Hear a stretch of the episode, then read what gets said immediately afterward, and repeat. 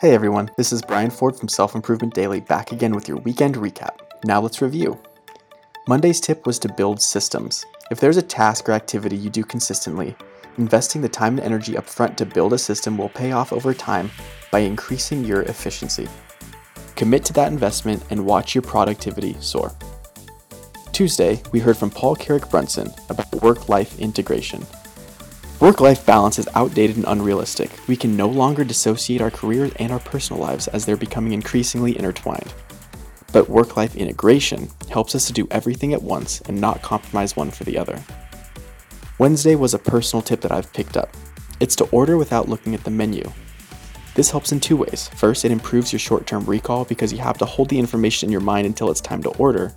And second, it helps you practice communicating effectively with a stranger and engaging them in an appropriate way. Thursday's dose of positivity came from the quote, "The past is in your head, the future is in your hands." It served as a good reminder to acknowledge and appreciate your past for creating the person that you are today, but still knowing that you have the power to create your future in the present. Foster future positivity by choosing present positivity. And last, on Friday, we heard from CEO of Impact Media, Luke Nestler, and his 90-day rule. He says that in order to make serious progress on a goal, we must set our goal, determine the steps required to reach that goal, and execute with tunnel vision for 90 days. At the end of that period, reassess, develop new action items, and do it again. This might be the technique you've been looking for to get closer to your goals. That's it for today, but now I want to turn it over to you.